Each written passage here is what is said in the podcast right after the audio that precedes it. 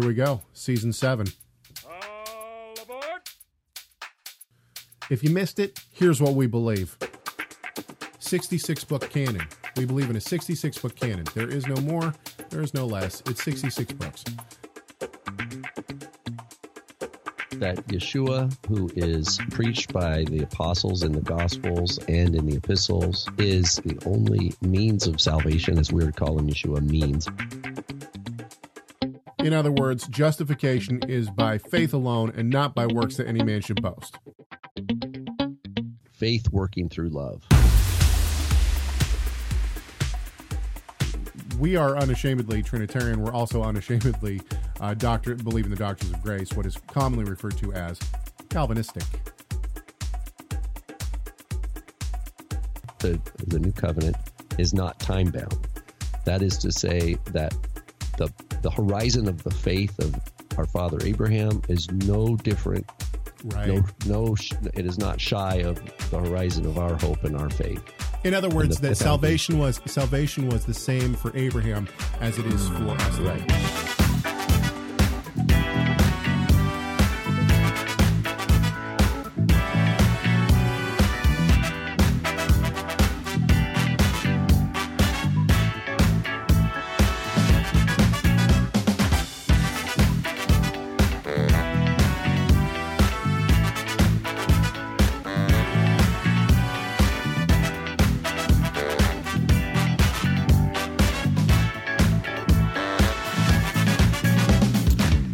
It is Wednesday, March 18th, 2020. This is Messiah Matters number 293. Worldwide quarantine. Let the introverts rejoice. My name is Caleb Hegg. and I'm Rob Vanhoff, spacing off. Ah, yes. I think I could be wrong. I think we might have a good showing in the chat room today. I looked. I was looking at how you titled the show today, "Faked Dead Sea Scrolls," and it reminded me of something on Shabbat that I have to share because it was that this last week was in the in one year cycle was Parshat Ki Tisa, which is the golden calf, Right? and something like Adam said something about when they made the golden calf, it was a flawed god. I thought that was funny, Nice. but you have faked Dead Sea Scrolls yes, I do. different than baked Dead Sea Scrolls. Uh, They didn't the the uh, Ugaritic texts, you know, in ancient Mesopotamia, those were baked tablets. They actually would get the soft clay. They would poke the little, you know, cuneiform signs in there, and then they'd bake it in the oven and file it in the library. Yeah, yeah. We're going to get into all that. It's interesting because we're also going to talk about uh, we're going to talk about uh, a wonderful believer who uh, I disagree with, but uh, Mike Winger, who is just he's he's a joy. I really enjoy Mike.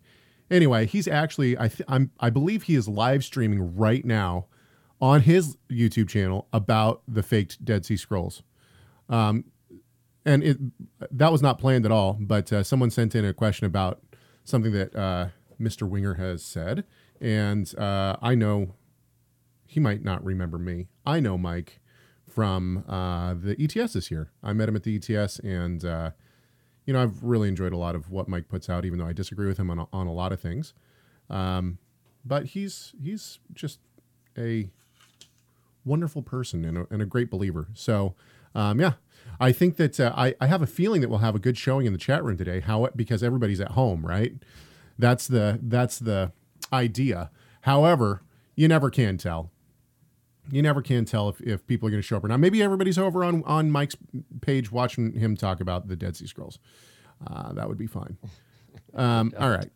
Well, let me just say hello to everyone in the chat room. We already got a good showing, which is very nice. I'm trying to actually, so I'm trying something new. This is going to be a little bit different. I'm trying to, uh, normally I have my chat room over here, like right underneath my camera. So it looks like I'm constantly looking right below my camera. Um, and okay, now I'm going to put it on this computer and try it on this computer. We're going to see how it works. Anyway, okay. Um, well, let's first say thank you to all of our producers. You've seen the producer credits already come up. We are coming to the end of the winter quarter at Torah Resource Institute, which means it won't be long, and we will be uh, moving into the spring producer producer credits. And so, if you want to be a producer of the show, an executive producer, you can do so by going to torahresource.com, and we'll have links in our show notes and everything like that. Um, and uh, of course, you can also support this show for as little as five dollars a month. You can find that on Torah Resource as well. Be a part of the conversation today. You can do that in several ways. First of all, a comment line. You won't talk to us, you'll get an answering machine. It's 253 465 3205. It's 253 465 3205. And of course, send us emails, chag at torahresource.com. It's chag at torahresource.com. And don't forget to go to Torah Resource. Our new site is up and running, and man, is it nice. It's so much nice. Somebody sent me a text message the other day that said, the uh, the new site is so much better. yes, yes, I know. I agree. I'm very excited about that. Okay, well, should we let everyone know what in the world we're talking about when we talk about the fake? Uh oh, you know what I see already? okay, I'm out of there. Rob's in the chat room, which means this show is going to be me talking all all uh, no, all day long. Yes, no, yes. No. Okay, yes. Already, already, I can tell. Okay. good. Well, welcome to the Caleb Show. Um, we're going to talk about the Dead Sea Scrolls. Let's do it. The Dead Sea Scrolls. There. Well, let's give a little bit, of background, and then I'm going to throw this over to you. Now, he's not going to pay attention to this, so that's uh, okay. Um, basically, what what's going on is there is 16 fragments of Dead Sea Scrolls. I'm putting quote marks around that. Uh, in a museum, which the Museum of the Bible was created by the Green family. Now, if you don't know who the Gre- Green family is, they are a very prominent Christian family who has, uh, well, I think most people would know them from their enterprise called Hobby Lobby. A Hobby Lobby! Uh, one of my wife's favorite places on earth. Anyway, they own Hobby Lobby among many other things, and they have done a labor of love by putting together what is known as the uh, uh, Museum of the Bible, and it is located in Washington, D.C. Spared at no expense, by the way. They've uh, done some amazing things with the museum. It, I don't know if it still is, but it was a traveling museum for a really long time. It would come to different major cities, and you could go and see, you know, take this tour through um, different biblical texts and, and, artifacts and whatnot. Really, a, a, a, you know, I think that they're doing it out of uh, as a labor of love. Oh, total. I think so. Um, so anyway, uh, recently, and this was initially put out by, I believe the uh, initial report was by Nat Geo, or at least they're the ones who had the right to distribute it. The uh, findings were done by a specific team of artifact um, authenticators.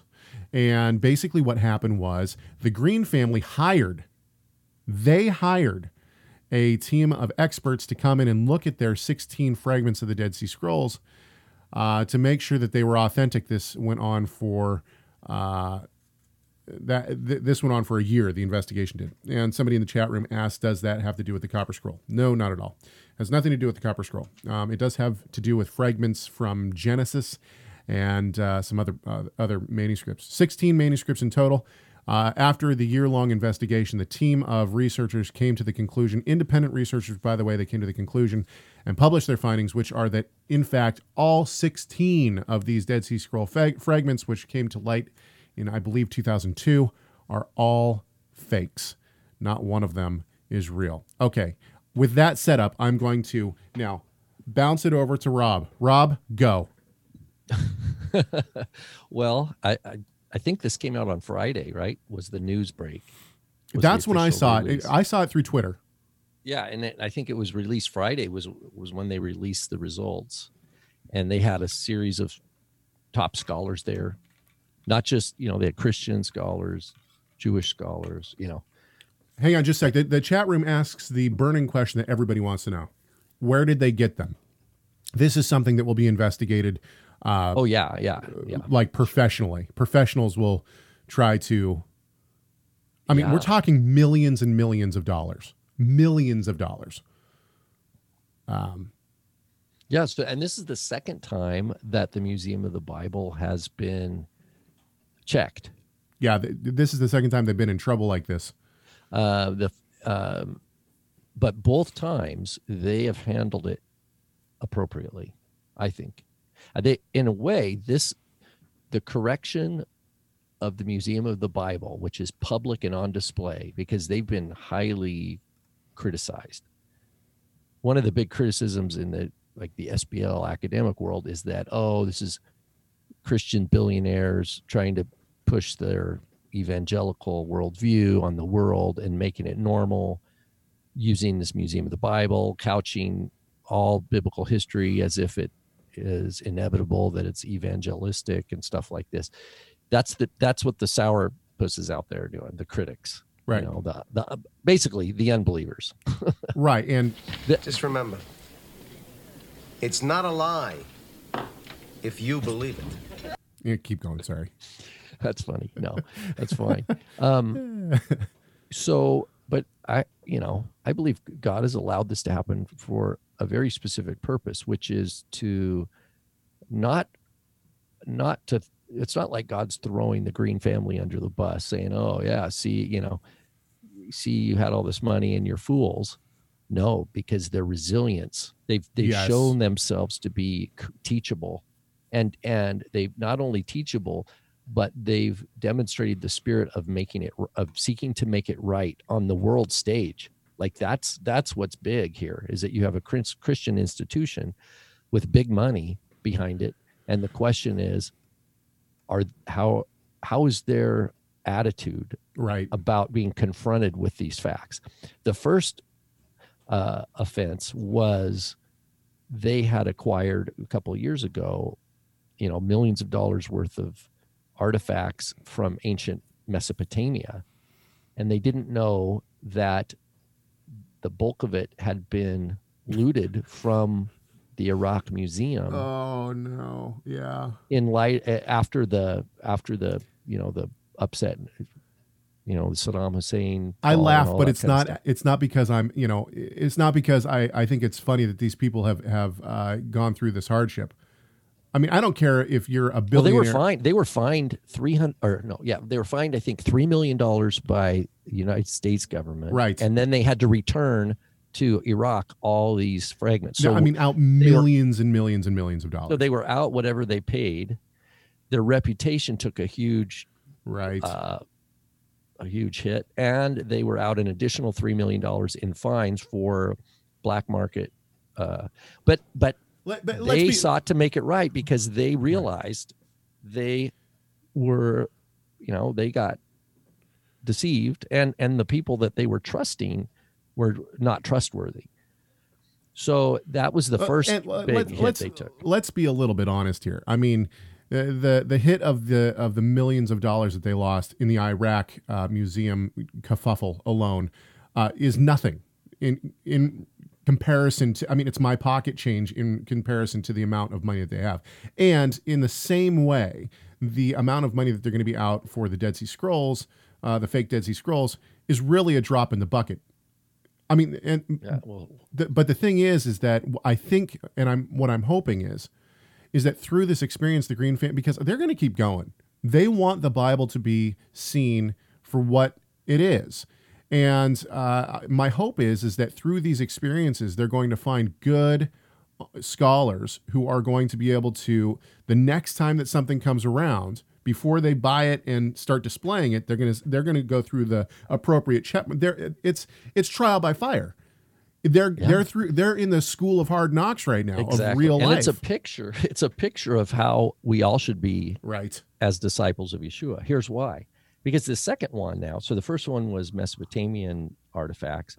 This next one mm-hmm. was Dead Sea Scrolls. So that's that's presented. I my understanding, I've never been to the museum there in DC, but my understanding is that they had a whole floor dedicated to this Dead Sea Scroll experience and they had these 12 or 16 fragments on a special display with translation and all sorts of scholarly stuff. And they had people, you know, outside scholars that had uh, conferred that these were legit Right. initially, and now they're they actually funded the research to investigate whether they were frauds themselves. They This- outed this they outed too- themselves. They outed themselves. Yeah. This is and this is also good. Why? This is a picture of a correctable Right. humble person and and i i think it's awesome um not only on on one hand not only are there many many exhibits that, uh, you know these are just the outliers the the bulk of the exhibits are legitimately acquired antiquities the one of the beautiful uh, acquisitions is the what's called the washington pentateuch and for those who've watched my little um, weekly tour portion videos I often go to the man, you know, the Museum of the Bible. They have high res manuscript images of that 10th century Pentateuch uh, with the Masoretic notes and everything. Correct me if I'm wrong, but I I'm almost positive that the Green family is in possession of one of the two or three adultery Bibles still left in existence today. Oh, for, they might be. for those who don't know what the adultery Bible is, uh, there was a misprint in one of the 1600 uh, uh, King yeah, James thou version. shalt commit adultery. Thou- it didn't yeah, they, the they forgot they forgot the na- the word not, and it says thou shalt commit adultery. So it's been termed the adultery Bible. There's only I think there's only two or three left in existence today, and the Green family actually has one. It is a priceless piece of history, in my opinion. I think it's one of the one of the greatest. Uh, you know, it that that belongs in a museum. You know what I mean? I mean, it's Yeah, uh, you know. Indiana Jones would have a heyday searching for that thing if if it was missing. Um, anyway, um, one one other piece on this uh, uh, that I think is is a good lesson is because now they've they've they're seeking to correct it. right, Well, let's just let's just imagine that instead of this billion dollar institution, this is just a person. This is a person who comes to faith in Yeshua and is trying to learn to walk in the world. And look at what happened. They they got corrected with their respect with their how to understand and deal with the ancient Near East. And then they got corrected and um, uh, set on a right course of how to handle first century Jewish artifacts. And to me, that parallels a believer needs to needs to understand the context of the creation of Abraham, of Noah, of Abraham, right? That's our ancient Near East. And then the, the Dead Sea Scrolls represents the Jewish world. And and so in a way, this humility and the, the teachableness that we're seeing and, and the the at great cost. In both situations it's great cost. But the parallel here is we all need to be in the same path. We should be able to see places where we've been corrected. And in a way i, I see this as true is that do we have an accurate picture of the ancient near eastern world or am i walking around with with wrong ideas about it? Do i have an accurate conception of the first century world the world in which the gospels were written and paul wrote his letters etc do i have an accurate understanding of that or am i just walking around unchecked so you know, and this this is an interesting uh, concept because I was thinking about this. We got a YouTube comment on our one of our older videos. I think it's a couple years old about the et. You know, whether or not the the oh see that's a yeah Sign- that's sign the, the- unteachable yeah that's si- the un- sign sign of the direct object means anything and and uh, the person just commented and said um, because I think in that video I said something like uh, this brings no value it you know there's nothing that you've you can learn that you can't you know from the from the so-called et teaching you can't. and this person said well I've I've come closer to Christ because of it and my response was, and this is going to tie back into what you just said. My response was, well, you know what? Plenty of people have come to Christ through Benny Hinn revivals, and plenty of people have, you know, been uh, have come closer to Christ because of of uh, Kenneth Copeland. But that doesn't mean that what they're teaching is true or right. The Lord can use whatever He needs, and whatever means He wants. He talked through a donkey. But there are people who hear something, it sounds good, it sounds right, and so they just grab onto it, and then there's no swaying them. Since they felt good about it, or since it made that, you know, since it gave them some revelation, there's no turning them from from what you know to the truth of what's actually going on. That that to me would be like people coming to the Green family and saying those are forgeries, those are forgeries. They're like, you don't know. Uh, you know, people come, they love to see these these manuscript fragments. You don't know. You know, Right. people are coming, they're forgeries. No, they're not. You don't know what you're talking about. You people are so impressed with this. They they love Jesus even more after seeing this exhibit. How could you say they're forgeries? That's what that would be like. Right. Yeah. um, we're going to talk about who might have done this in who did it in just a few seconds. Somebody uh, somebody says in the chat room, and I think the comment got cut off. Maybe. So you guys have mentioned before sections that ought not be in the Bible for a new believer who would be learning how to trust the Word. Yeah, and that dot dot dot. Oh, there we go. Uh, what would you say to someone who is not a scholar as far as what to trust biblically when there is a translation for any theology you want? Okay. Uh, ultimately, this comes back to uh, the the main tenets of the faith. We trust, and ultimately, this is how a lot of people have become scholars, and this is uh, absolutely true. A lot of people did not intend to be scholars, and the reason that they became scholars is because they wanted to know something, some truth about the Bible.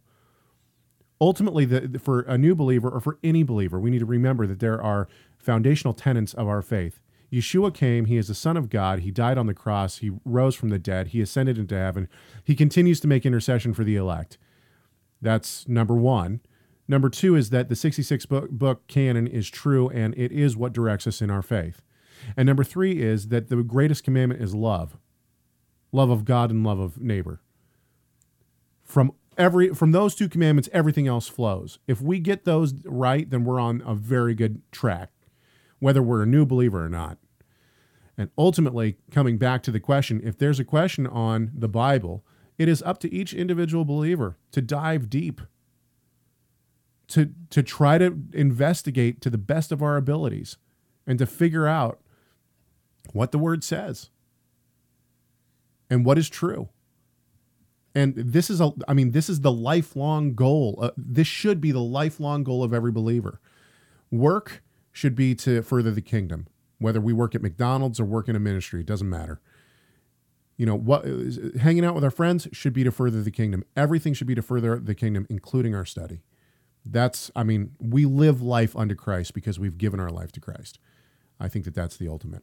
Okay um, who did it you want to take this, Rob? There's a great There's- article. Did, that- we share the? yeah, so in, in the show Rollston. notes, uh, there I put two articles in. The original uh, article by Nat Geo, which uh, you can look at. You can you can uh, see That's what a they. real, really well done in terms of It's Nat Geo. Uh, yeah, yeah, explaining like how did they detect the forgery? yeah.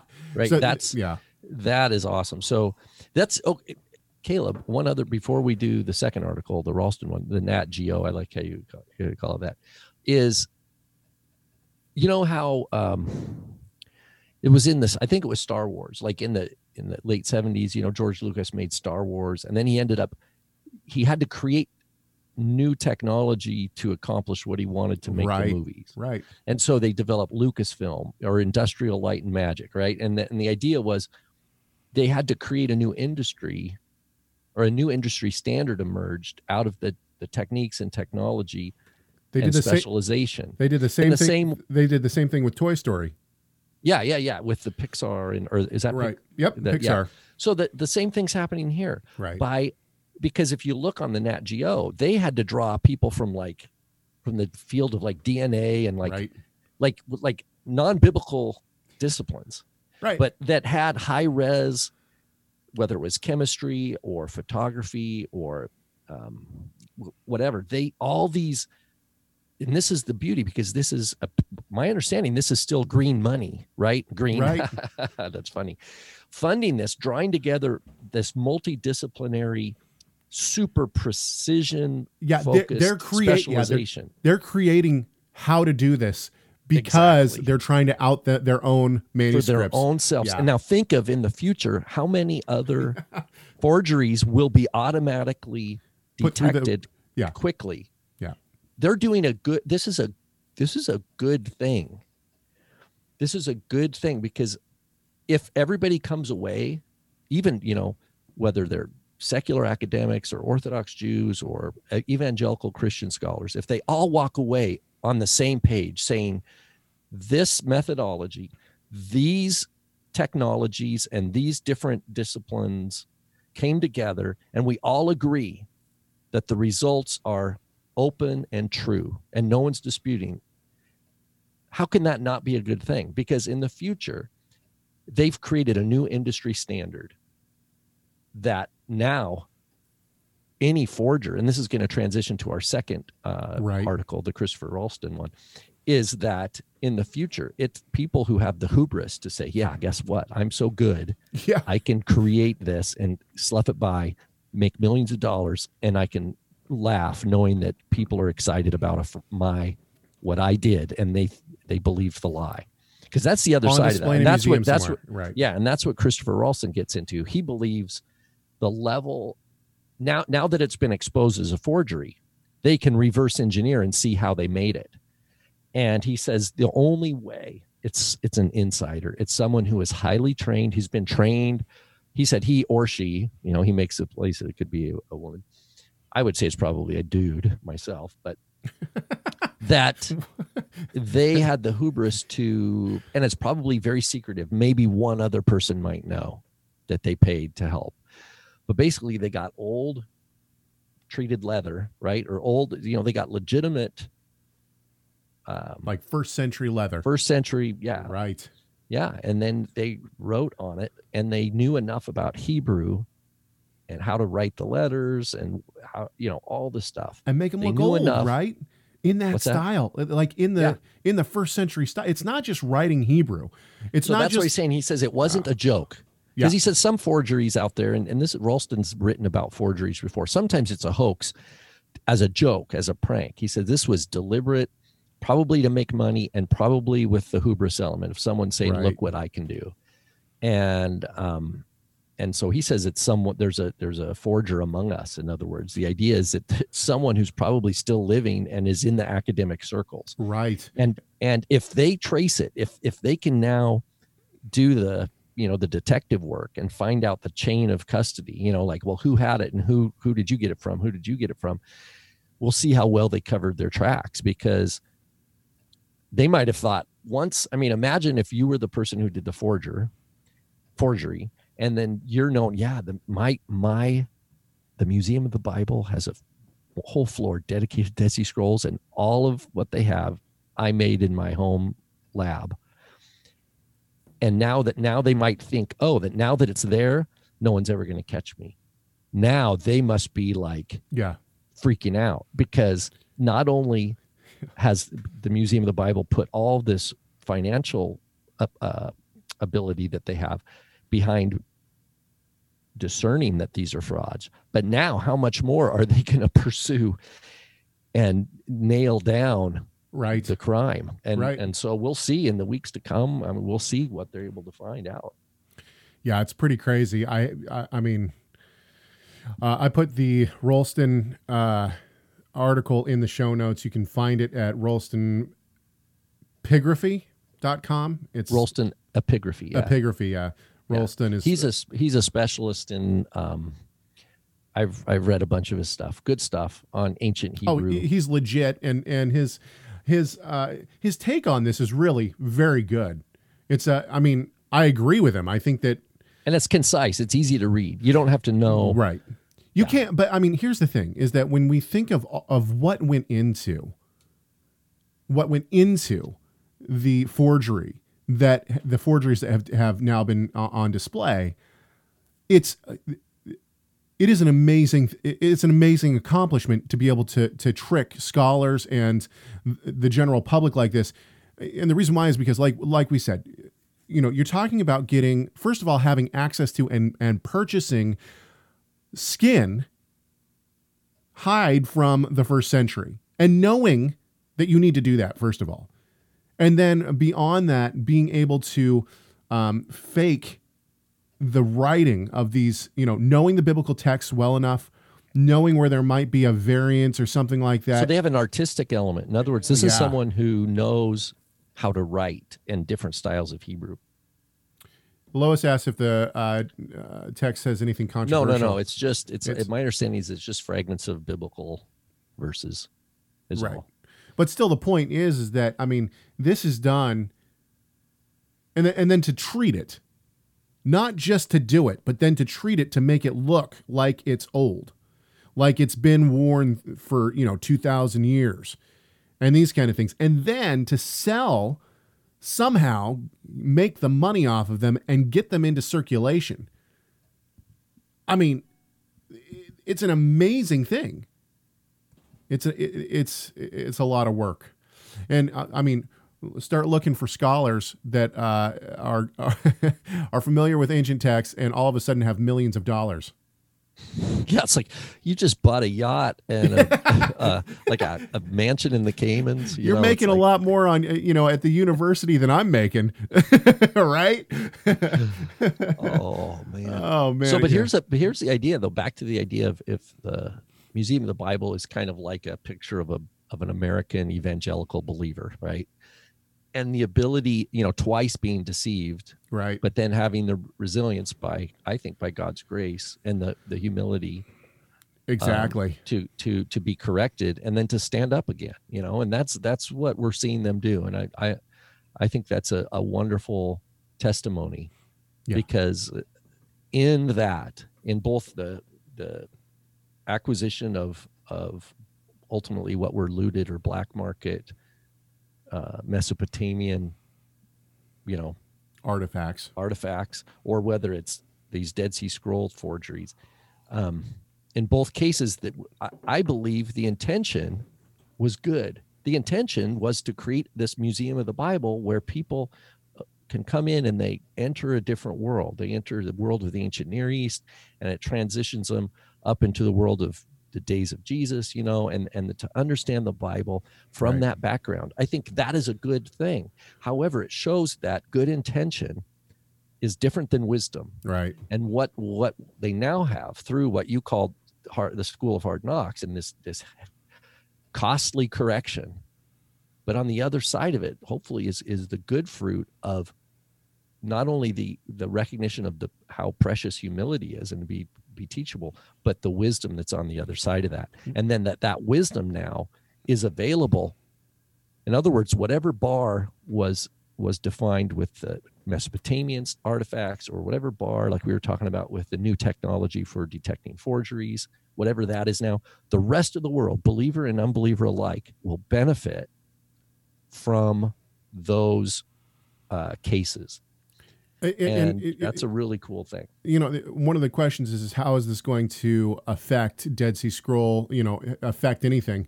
Well, the, the truth is, it's probably not going to affect too much. One of the reasons why is because there there are scholars who are going to say, "Look, I said these were forgeries from the beginning," and there were.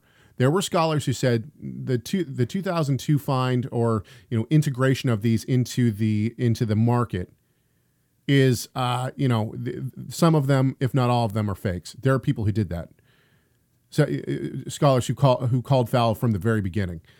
So you know, um, it, it, doesn't shed a bad light on the on the Dead Sea Scrolls, uh, on the real Dead Sea Scrolls. Um, okay, so should we move on? You ready to move on? Yeah. Well, oh, well, yeah. But do I accept? Here's the big question for me: Do I accept correction? You know. Yeah. Exactly. Do, am I teachable? Uh, that's that's the that's the thing, and I think the Museum of the Bible has shown top down a teachable spirit that we can all go, wow, that's really cool.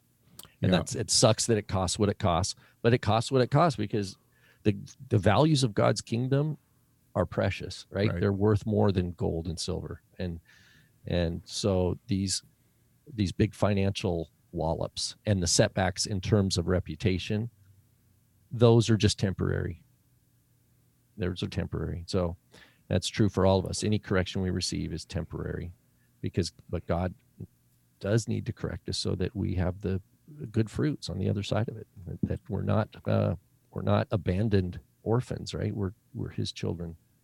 Weights and measures. Okay, let's move on because um, it's, I couldn't have planned this better.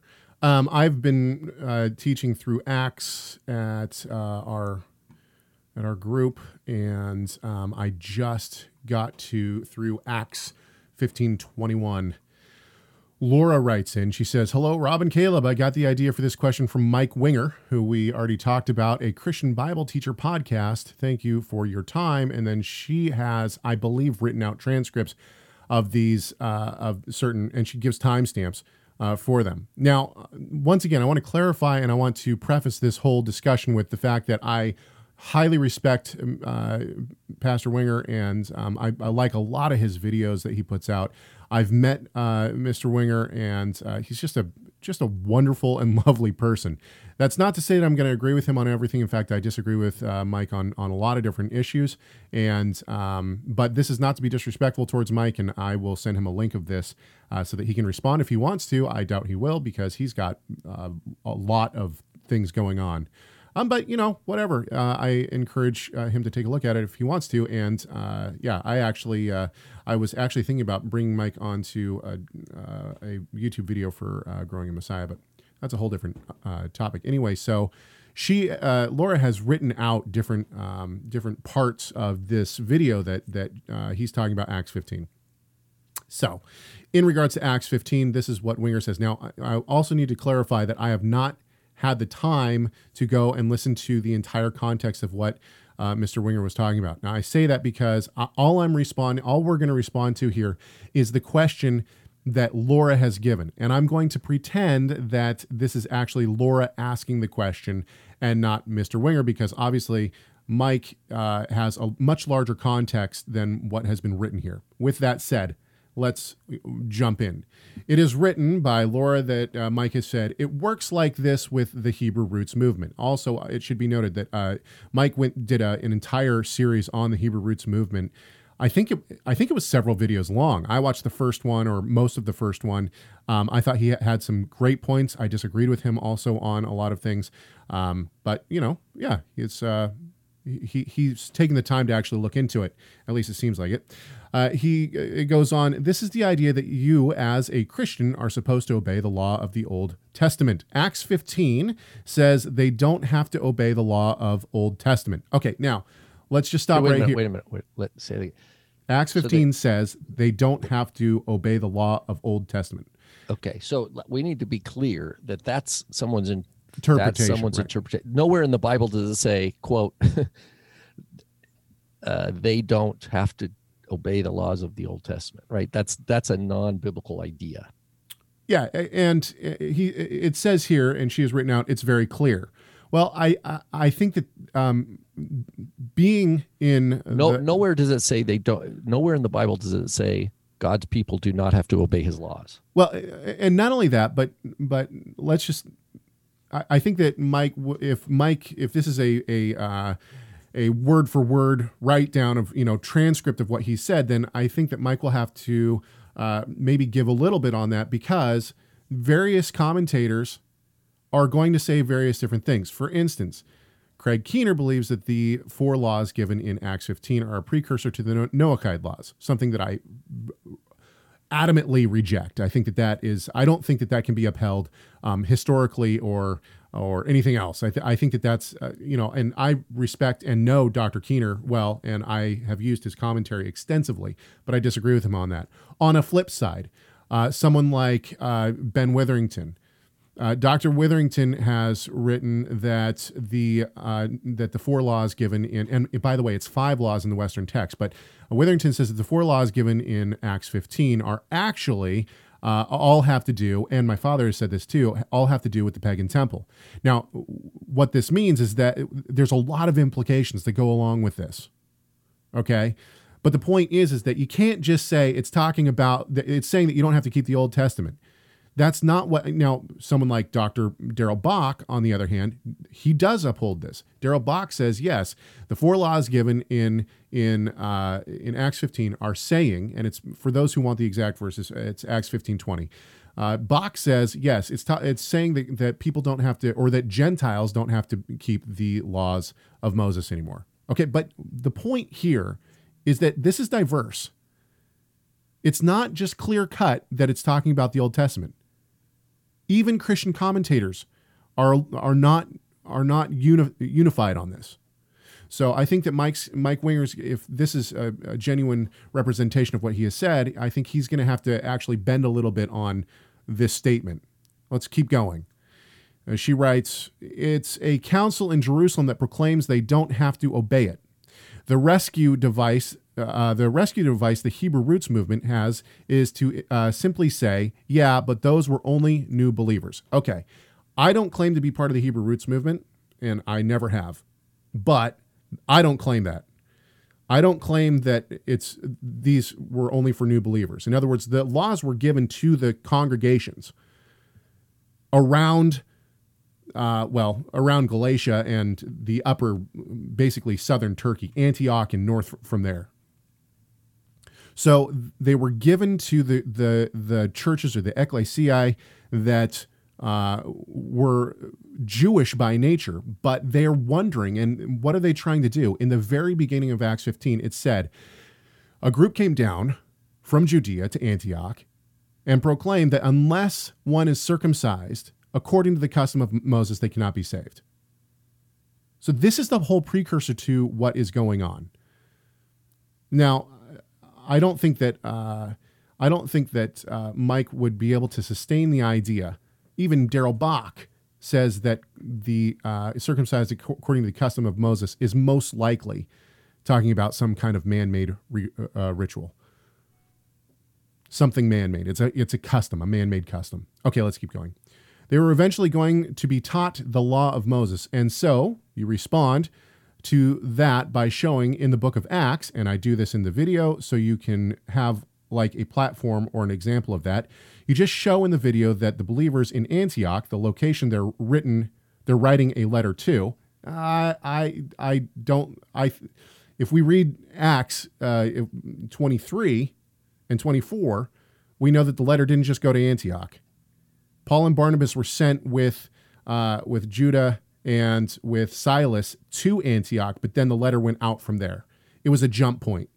So it goes to a bunch of different communities. It's not just going to Antioch. Anyway, these believers had been well dis- uh, discipled for years by apostles and prophets. That's true. Antioch was well discipled. They're not new believers. I agree with that. So I like to ask that person so your understanding of Acts 15 depends on these being new believers, right? No. And wait until they say yes. Not going to say yes.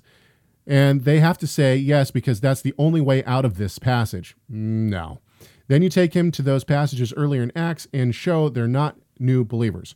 They're well discipled. And then there's nowhere else for them to go. That's just one passage. Many that would refute it and uh, there are many that would refute it, and I have a lot of them in that series. Okay.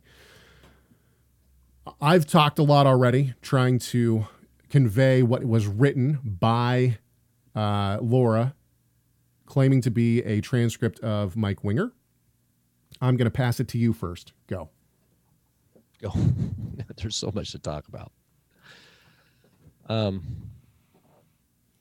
and translation is part of it what we've got a couple practical issues at the get-go. We have manuscript, and you, Caleb, you already hinted at this. We've got manuscript variances when it comes to Luke Acts. So Acts 15, Acts right. 21 are part of that. And then we've got translation issues. So so two two different um, realms that can kind of muddy the clarity are are kind of already are initially in, uh, confronting us, and that's the manuscript history, and then translations. So, and you could say, well, that's always true. So sure, so to some degree, that's always true. A third is ideological conviction or presupposition that someone brings to the text before they even read it. So, for example, if I'm if I think the Old Testament, you know, if I the basically the summary that we started with was that um, Acts 15 teaches that believers, I don't remember exactly what it said, believers don't have to observe Old Testament laws. Okay. I would say that person probably already had that belief and conviction before they even started reading Acts 15 whether they read it in Greek or whether they read it in this or that, or 20 different translations, they came out with the same belief that they started with. So we're going to encounter that sort of thing. We're going to encounter situations that that's back to kind of our earlier topic. Am I running around with thoughts that are frauds? Do right. I have do I have false ideas that I'm clinging to, even though there's voices outside telling me that it's a fraud, that it's a that it's not a true idea. So the question is, what's our method? Well, the the next thing we have, and this is what is good, is Yeshua makes it clear for us that we are to differentiate the Word of God from the traditions of man. They're not the same. They're they're different file folders, right? There's the words of God and the words of men, or the work of God and the works of men. And from the beginning of not only Luke, but if we just start with Acts, the book of Acts, which is written by Luke, he demonstrates from Acts chapter 2 that the the Holy Spirit is being poured out and that numbers are being added to the ecclesia every day who were appointed to this salvation from Jews and then Gentiles. And that this is a work of God. We see this in Acts 5 when Gamaliel, remember they're they're like, what do we do with you know these they keep preaching Jesus in in in the temple and they're healing people and they want to the high priest wants to silence them. And it says Gamaliel, and we learned that you know Paul learned from Gamaliel, who was a teacher of the Pharisees, said, Look, you can't if this is God doing this, you're just you're going to just be fighting against God. And if it's a work of men, it will it'll fade. It'll it'll end on its own accord. But if but you don't want to be found fighting against God. So Luke introduces us to this idea from Gamaliel in Acts chapter 5. Well, we see that develop and this is, this is the same thing that's happening here in Acts 15 is it it says Acts 15 1 starts out with it says certain ones came down from Judea to Antioch and were teaching the brothers. Right. Well, those brothers are believers. Well, what does that mean? It means they're new creations in Messiah. It means they they they're they belong to Yeshua, whether they're a week or you know years in in their walk with Yeshua.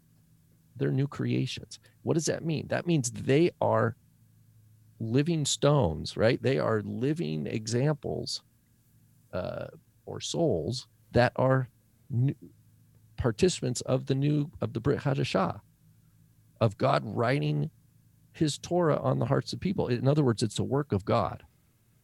The true believers, the true ecclesia is always a work of God. Okay, but back to It's, it's I mean, but- always a work of God. but- And then let- so the reason I want to point this out is because what we see then in Acts 15 are two responses to that. Acts 15 1 is is a group of unredeemed. And what are they saying? Unless you're circumcised, according to the custom of Moses, it is not possible for you to be saved. Those people are not teaching from a Brit Hadashah understanding. They're they're they're telling people who already have new hearts in Messiah that unless X, Y, and Z, You're it is out. not possible for them to be saved. Yeah. That's why it's caused such a stir. People are like, "What? What do you mean? You mean I'm not saved because you know blah blah blah blah blah?" So they move it to they go to Jerusalem. Well, on the way to Jerusalem, there's more. They're preaching, and even more Gentiles are coming to faith. I think Acts 14, even before Acts 15, at the end of Acts 14, it says that they were rejoicing because God had opened the door of faith, even to Gentiles. Well, what does this mean? God's open. That means that people are believing. Okay, so they go to Jerusalem, the Jerusalem Council, and it says now a group of Pharisees stand up and says, well, it's not a matter of we're challenging their salvation. Their position is different. There's we need to be circumcising them and commanding them to keep the laws of Moses. That's what that's what the Pharisaic believer response is, which is different. They're not challenging the salvation. They're not challenging the Pharisees the, in Jerusalem that are believers are not challenging whether these Gentiles are saved or not, which that's different than Acts 15 verse 1. They're not saying you're not saved unless. They're saying, well, you're saved and we need to do this this and this. right. I, and, And- yes, and- I agree with you on that. And the response is that that's even rejected. Yeah, Even I- the Pharisaic believers' response is, is rejected I- because they. I, I think it should. I think it should be noted quickly. Uh, You know, uh, Rob and I actually disagree on on some of the nuances of of this passage. um, which has been really fun to, t- to discuss recently because uh, since I've been in this passage, I've been I've been um, uh, bouncing ideas off of not only my father but also Rob as well, and uh, kind of f- figuring out where I agree and where I disagree with uh, with my teachers, which is always interesting. Um, but I think I think one of the things that that uh, hands down. Rob and I are not going to disagree on by any stretch of the imagination is one thing that I think uh, Mr. Winger, if if he's you know if this is an exact representation of what he has said, uh, one of the things that uh, he's going to have to explain is, or maybe even let go of, is the idea that this is about sanctification. One of the common ideas is that the Jerusalem Council is writing to the churches uh, around the northern part, you know, uh, north of, of Jerusalem, and saying, "Look, when a Gentile comes into your uh, in, into your congregation, they don't need to be sanctified in the same way you do." That's not what the rest of Scripture teaches. In fact, it's not what Paul teaches. Let's go to Colossians real quick. In Colossians 3:12, and let's remember that Colossians was probably written in around 60, 61. So this is long after the Jerusalem Council, okay? And let's also remember who it's being written to. Okay? Paul says this. He says, Put on then, as God's chosen ones, holy and beloved, compassionate hearts, kindness, humility, meekness, and patience, bearing with one another, and if one has a complaint against another, forgiving each other. As the Lord has forgiven you, so you also must forgive. And above all these, put on love, which binds everything together in perfect harmony. Let's see here. Am I too far? Um, bah, bah, bah, I think I am. Uh, give me just a second. I apologize. I went to the wrong passage. I went beyond. That's okay. Still a good passage. It's a great passage. Let's go before that. In 370 says, In these you two, oh no, I'm even earlier than that. I apologize. Uh, 3 5. Put to death, therefore, what is earthly in you sexual immorality, impurity, passion, uh, passion, evil desire, and covetousness, which is idolatry. On account of these, the wrath of God is coming. In these you two once walked when you were living in them, but now you must put on, uh, put them all away: anger, wrath, malice, slander, obscene talk from your mouth. Do not lie to one another, seeing that you have put off the old self with uh, with its practices, and have put on the new self, which is being renewed in knowledge after the image of its creator. Here there is not Greek and Jew, circumcised or uncircumcised, barbarian, Scythian, slave, free, but Christ is all and in all. Now, let's go back real quick. Remember that in Acts 15, there are four regulations according to the to the uh, Eastern text. There's four regulations, and the Western text adds one, but I think it's a good one. But anyway, uh, it's probably not original. Not the point. Let, so there's four regulations. But in Colossians 3 8, Paul, who was sitting there at the Jerusalem Council hearing these four regulations and agrees to take the letter to these churches, he says that there's way more. You must put, all, uh, put away anger, wrath, malice, slander, and obscene talk from your mouth. That wasn't prescribed by the Jerusalem Council. So obviously, Paul doesn't think that there's only four things that the, the Gentiles need to do to be sanctified. So the idea that this passage is talking about sanctification, as Mr. Winger and others, uh, uh, you know, D- Darrell Bock as well, who I highly respect, but I disagree with on this passage, they have claimed that this is talking about the law of Moses and about sanctification. I'm sorry. We can that this cannot be upheld. And not only that, but if we go then to Acts 21, what happens? People come and they say, "Look, Paul, people people I'm obviously paraphrasing. Paul, people are saying that you are teaching against circumcision and against the customs of Moses." Now, to show them that there's nothing in these claims, go to the temple and help these men fulfill their vows. What does Paul do? He doesn't say, "Well, hey, whoa, I've been teaching against circumcision, and I've been telling people they don't have to keep the law of Moses. Did, weren't you? Didn't you hear the ruling of the of the Jerusalem Council? Didn't you get the letter that I brought?" No, he doesn't say that. He says, "Okay," and he goes to the temple. So, no matter no matter what, what we have to say is that the idea or the teaching that Acts 15 is somehow associated with sanctification of the Gentiles. In other words, that the Gentiles keep these four laws and this is how they're sanctified, or even worse, that this is how they're justified, which we, I don't, Winger and, and other scholars are not suggesting this. What they are suggesting is that this is about sanctification. And I don't believe this is about sanctification. I don't think that it can be upheld that this is about sanctification. Now, we could get into the nuances of what this is actually about. I think that this is about a conversion process. I think that what was happening was that the Gentiles were being told by Jews, unless you go through a formal conversion process, you're not part of the covenant people. And we see this distinction earlier in Acts. We see it, I think it's in 11, when you have the words proselyte and God-fear juxtaposed against each other. Maybe it's 14. It is 14. When, uh, when Paul and Barnabas go to the synagogue, they preach to the Jews and the God-fearers, but then when they leave the synagogue, who comes and talks to them? Not the Jews and the God-fearers anymore, but the Jews and the proselytes. Why? Because it was not socially acceptable for a God-fearer, someone who was not gone through the, the formal conversion process, to associate with a Jew. And we see this in Peter's dream in 10. Thoughts? Well, yeah, the Acts the Acts 15:1 claim is is needs to be differentiated from the Acts 15:5 claim. Those are two different groups of people with two different conceptions of of who true Israel is. I agree with you on that. And, and they're both wrong. They're both wrong. They're both wrong because true Israel is God's work. It's God's people and it's the people that God redeems and brings to himself and sanctifies and so and justifies. And and so james in the or yaakov you know in hearing Kepha or peter who says you know he stands up and tells what's happened they write the letter and it says it seemed good to the holy spirit and to us you know and and gives them sends the letter out.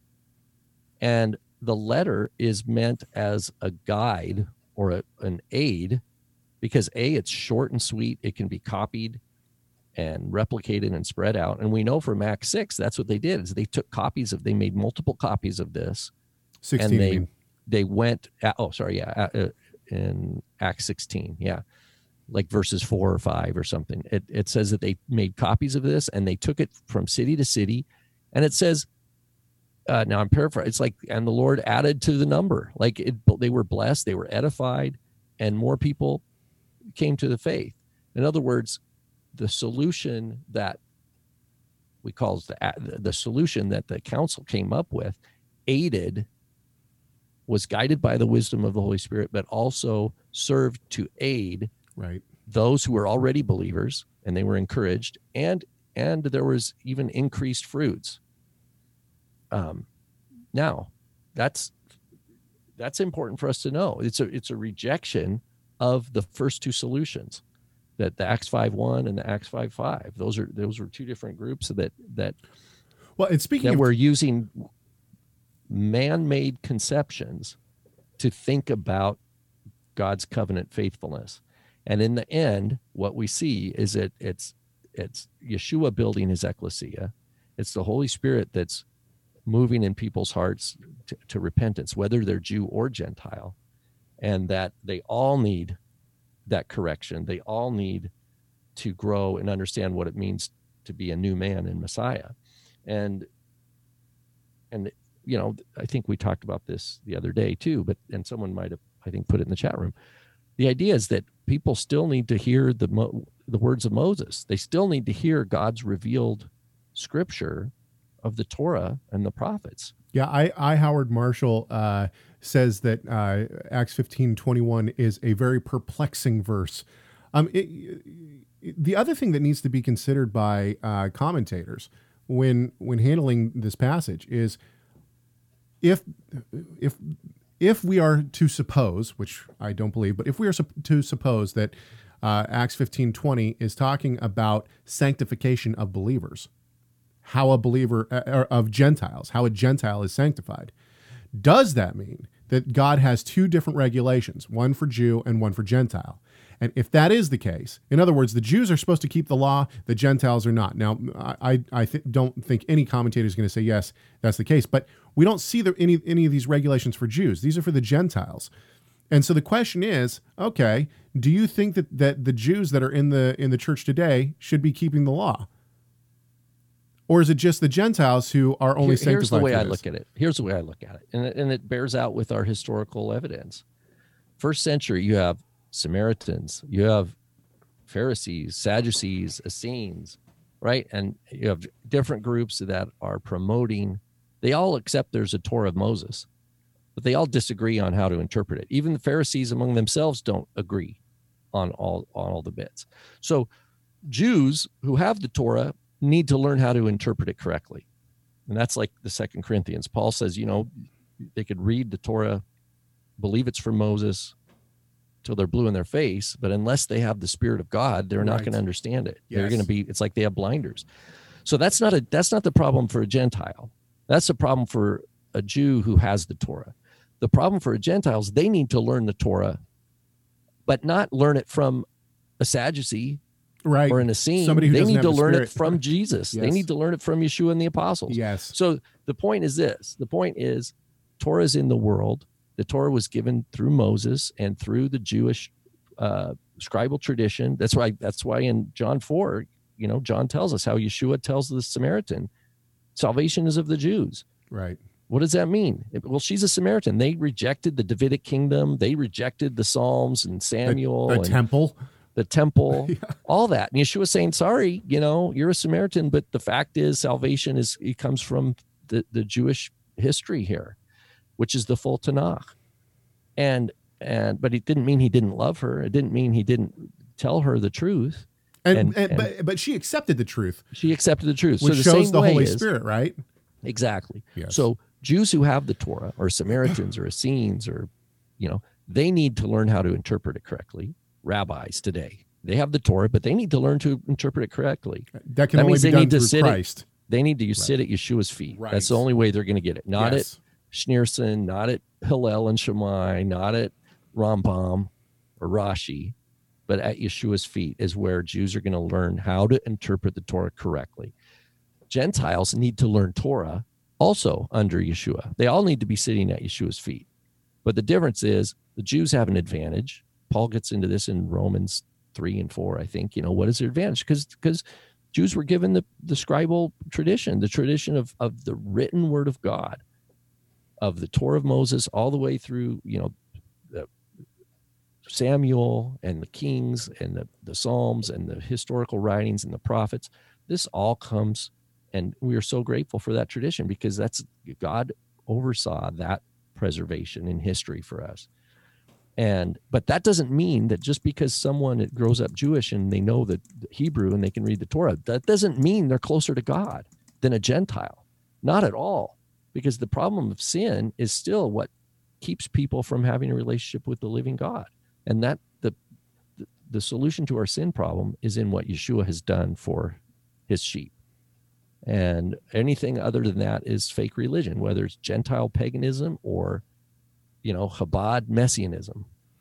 No doubt. We're. Uh, I'm sure that you know, people are going to have different opinions on this, even within uh, the Hebrew roots movement, the Messianic movement, and the Torah movement. Whatever you know, whatever movement people want to ascribe to, there's different. Uh, there's different opinions, and and within Christianity, there is a very wide. Uh, common commentary on on what the, what the four commandments could be and i'm sure people will just look at us and say Yeah, well, you know, that's just like uh, your opinion, man. All right, it's been a good show. I've enjoyed it. I really like Acts 15 right now because I've studied it a lot in the past, what, two, three weeks. And I'm still in it. But uh, I just got through verse 21 and, and uh, I, yeah, I wrote quite a bit on, on that. So exciting. All right, everybody. Uh, stay inside if you feel like it, and you probably should because you know what? it's uh, it's a crazy world out there right now. I'm supposed to go to Germany on April 24th and or 27th, and uh, who knows? Probably not. But uh, my airline says, yeah, you're still going. So we'll see. I guess it's up to the Lord. All right, we'll be back next week. Uh, and please, by the way, send us emails, send us uh, voice messages. Uh, you can send emails to chag at torahresource.com, chag at torahresource.com. You can also call our comment line 253 465 3205. We base the uh, the subject of these shows on what people recommend uh, we talk about and questions that people have. So keep sending them in. We hope that this conversation has done one and many things, but that one thing that we hope the most is that it's glorified our great God and Savior, Yeshua the Messiah. Why? Because Messiah matters.